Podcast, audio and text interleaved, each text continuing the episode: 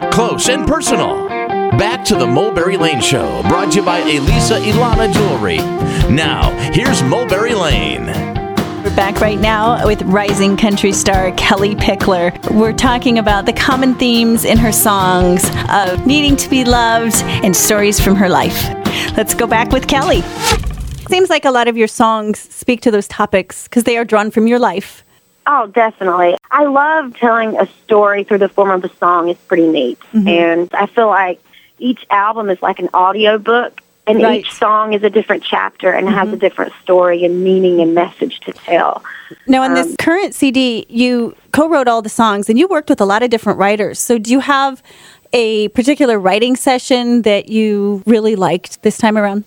You know, I write in the moment. Okay. You know, I'm not a cubicle writer.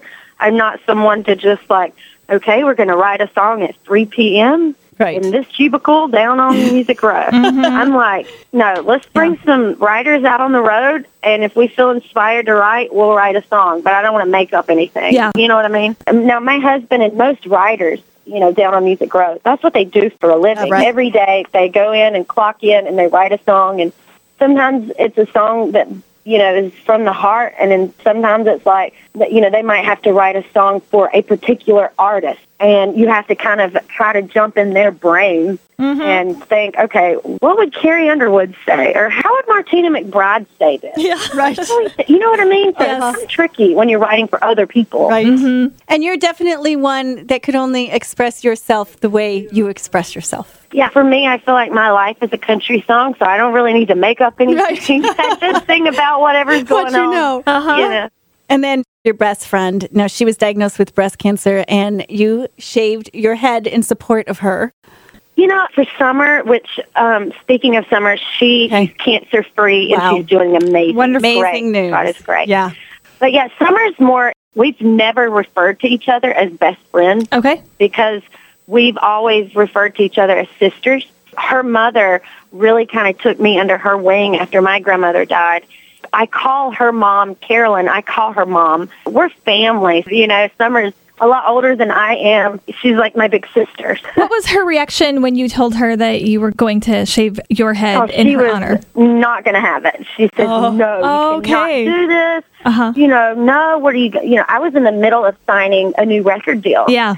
And so I called my manager and I'm like, we need to explain to Black River Entertainment what's going on because I don't want them to think that I've gone nuts Uh-huh. um, and just shaved my head. Right. Sure. You know, and I wasn't originally going to tell anyone.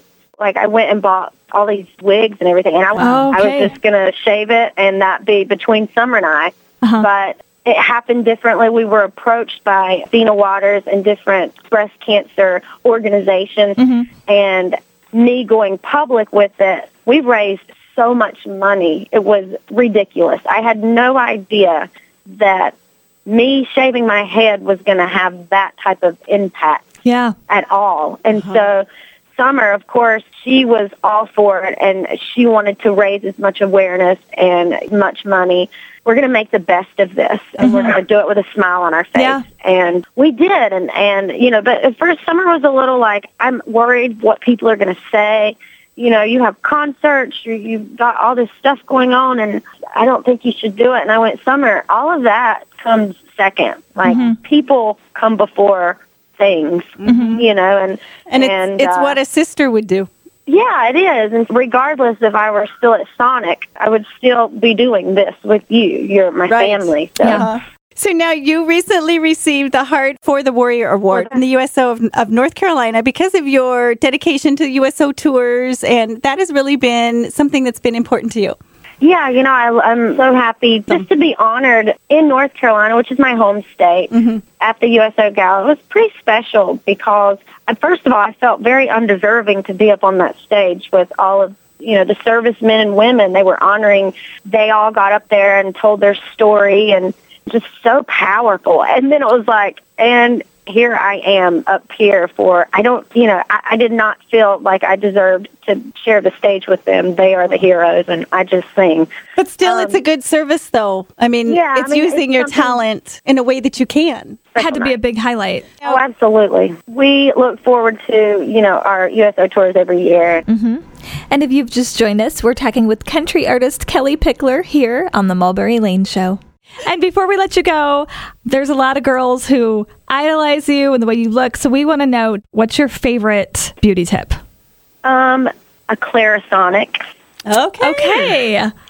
I am obsessed with skin. Uh huh. Um, like I was in cosmetology actually before Idol, and and I was going to pursue to be an esthetician, and so I've always been a little obsessed with like skin products. Yes. I love a Clarisonic. It's worth it. you Okay. know?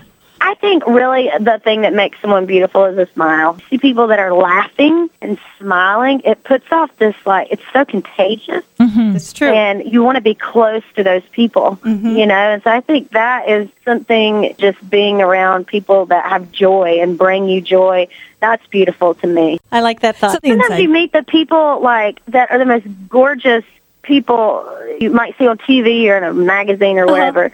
But then you meet them and it's like, man, they're not that pretty on the inside. Yeah, the you vibe. know, and it just changes everything. It's So like the really, I really good looking guy that you go out with, and after the date, you're like, I'm not even attracted to him anymore. Yeah, like you were so much cuter until you opened your mouth. Exactly. Yeah. and vice versa, the nerd, and then you go out with him and you're like, I really like him. You're in love with him. Yeah. Yeah. All right, Kellie, this has been a fun chat, and thank you for opening up and sharing your life with us. And we wish you all the best. Thank you, girls. Take care. You Bye too. Well, you're listening to the Mulberry Lane Show, Good Times with Kellie Pickler, and we'll be back with legendary Charlie Daniels. It's our best of country show Boy, today. there's a few things you need to know about me. Before you let your sweetheart get in too deep. Why picket fence don't feel like home? Don't wanna rock, I need a rolling stone. You wanna hold me, baby, just set me free.